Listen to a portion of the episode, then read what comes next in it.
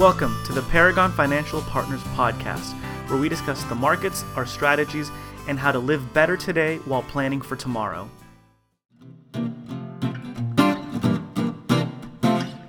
Hello, and welcome to the Paragon podcast. I'm Elian Mendoza, and I'm here with the firm's founder and principal, Evan Shorten. Hello, and thank you for tuning in. It's been a while since we posted our last episode, uh, and we're making a comeback. There's been a lot going on in our economy, and it's important for us to bring you updates as the year progresses. With that, I want to encourage you to subscribe to our podcast with the Apple Podcast app or Stitcher Radio. Don't forget to sign up for our email list to stay up to date on our podcast, blog posts from our Insight blog, and general announcements throughout the year. You can visit our website at paragonfinancialpartners.com and sign up for our email list right on the homepage. So, with that, let's discuss some of the bigger themes around the world affecting markets. And let's start with the big one on everyone's mind, which is the trade war. So, just to give everyone a reminder, the trade war actually started back on January 22nd of 2018 when President Trump placed a 30% tariff on foreign solar panels as the first policy action against China, who is the world leader in solar panel manufacturing. However, the trade war didn't really gain traction and garner a lot of media attention until September of 2018, when Trump imposed 10% tariffs on Chinese goods and threatened to increase those tariffs to 25%. Adding significant friction to trade tensions was the arrest of the Huawei finance chief in Canada due to U.S. orders for potentially violating sanctions against Iran, and most recently listing Huawei technologies from doing business with U.S. firms. So, with that, Evan, what are your thoughts on the trade war and how much of it may be impacting markets?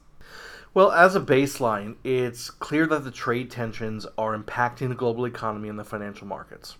The uncertainty around trade tensions is triggering businesses around the globe to delay capital spending, and in turn, this is likely going to show the weakest growth for the second quarter of this year compared to the last three years.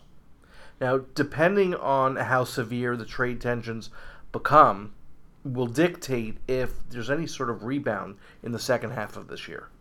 The power struggles between the US and China have created a 6-week downturn in domestic equity markets. At this point, the S&P is down over 7% from hitting an all-time high just a few short weeks ago. In fact, the bond market is also making a pretty clear statement that the Fed best be on watch and ready to act with the 10 year dropping to a 20 month low, causing a pretty deep inversion of the three month T bill and the 10 year Treasury to a low of 2.06. Now, as the Fed claims to be very data dependent, global manufacturing data is showing that the second quarter growth may be weaker than expected.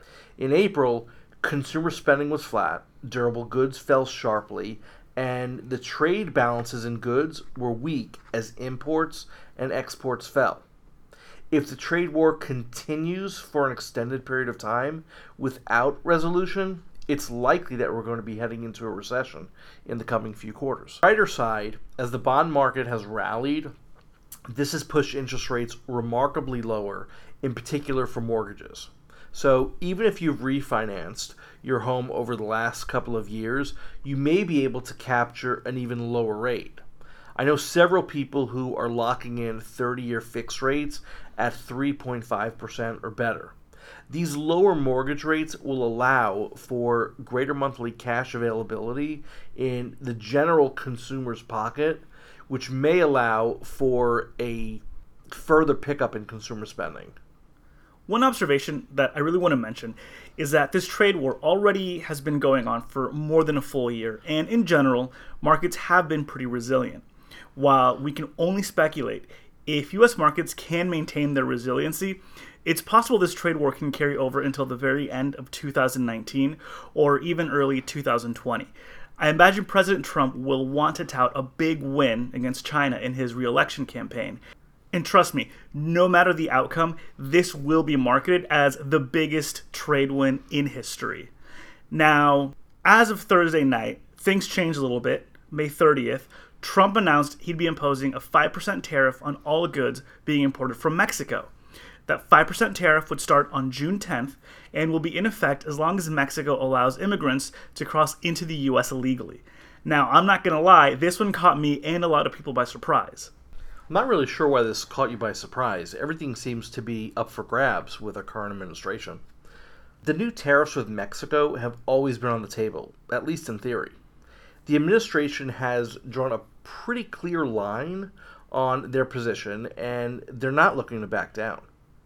The bigger issue I see is that this isn't just about a 5% tariff or up to 25% as it's planned if the resolution isn't agreed upon. The real issue is about avoiding a major roadblock in last year's renegotiation of NAFTA and potentially ratifying the new trade agreement between US, Mexico, and Canada. Finally, the last topic we want to cover is a potentially slowing global economy. For example, Germany posted low GDP growth in 2018, and the European economy is dealing with friction with respects to Brexit, the Yellow Vest movement in France, and uh, rising political tensions in Italy. Europe, like the rest of the world, is not in great shape. It's significantly impacted by China's slowing growth, Brexit, and weak manufacturing numbers. It appears as many parts of Europe will continue to have tepid growth this year. Companies are reporting higher revenues, but they're not very optimistic. If trade tensions continue, or even worse, they escalate, then we can see further erosion in the global economy. Prices will be increasing everywhere. Simply, this is because tariffs make economies less efficient by forcing countries to use more resources where they have no comparative advantage. Now, it might seem counterintuitive, but one thing to consider is that poor performance in European and Asian equities can also be a positive for US stocks, as US equities are often seen as a safe haven for global investors during rough times. Now, for the sake of brevity, we're going to end it here, but I encourage you to subscribe and stay tuned as we'll be posting more podcasts, keeping you up to date with market conditions. You can subscribe to the podcast via the Apple Podcast app or Stitcher Radio. Thank you, everyone who tuned in, and we look forward to bringing you more content. Yes, thank you again for tuning in, and we appreciate the loyalty of our listeners. Paragon Financial Partners Inc. is a registered SEC investment advisor. The broadcast is for informational purposes only and should not be considered as a solicitation or offer to purchase or sell securities. The financial strategies and guidelines discussed herein may not be appropriate for everyone, as each individual circumstance is unique. Please review all tax information with your tax professional. Please review all legal information with your legal professional. We hope you enjoyed the Paragon Financial Partners podcast. And again, thank you for listening.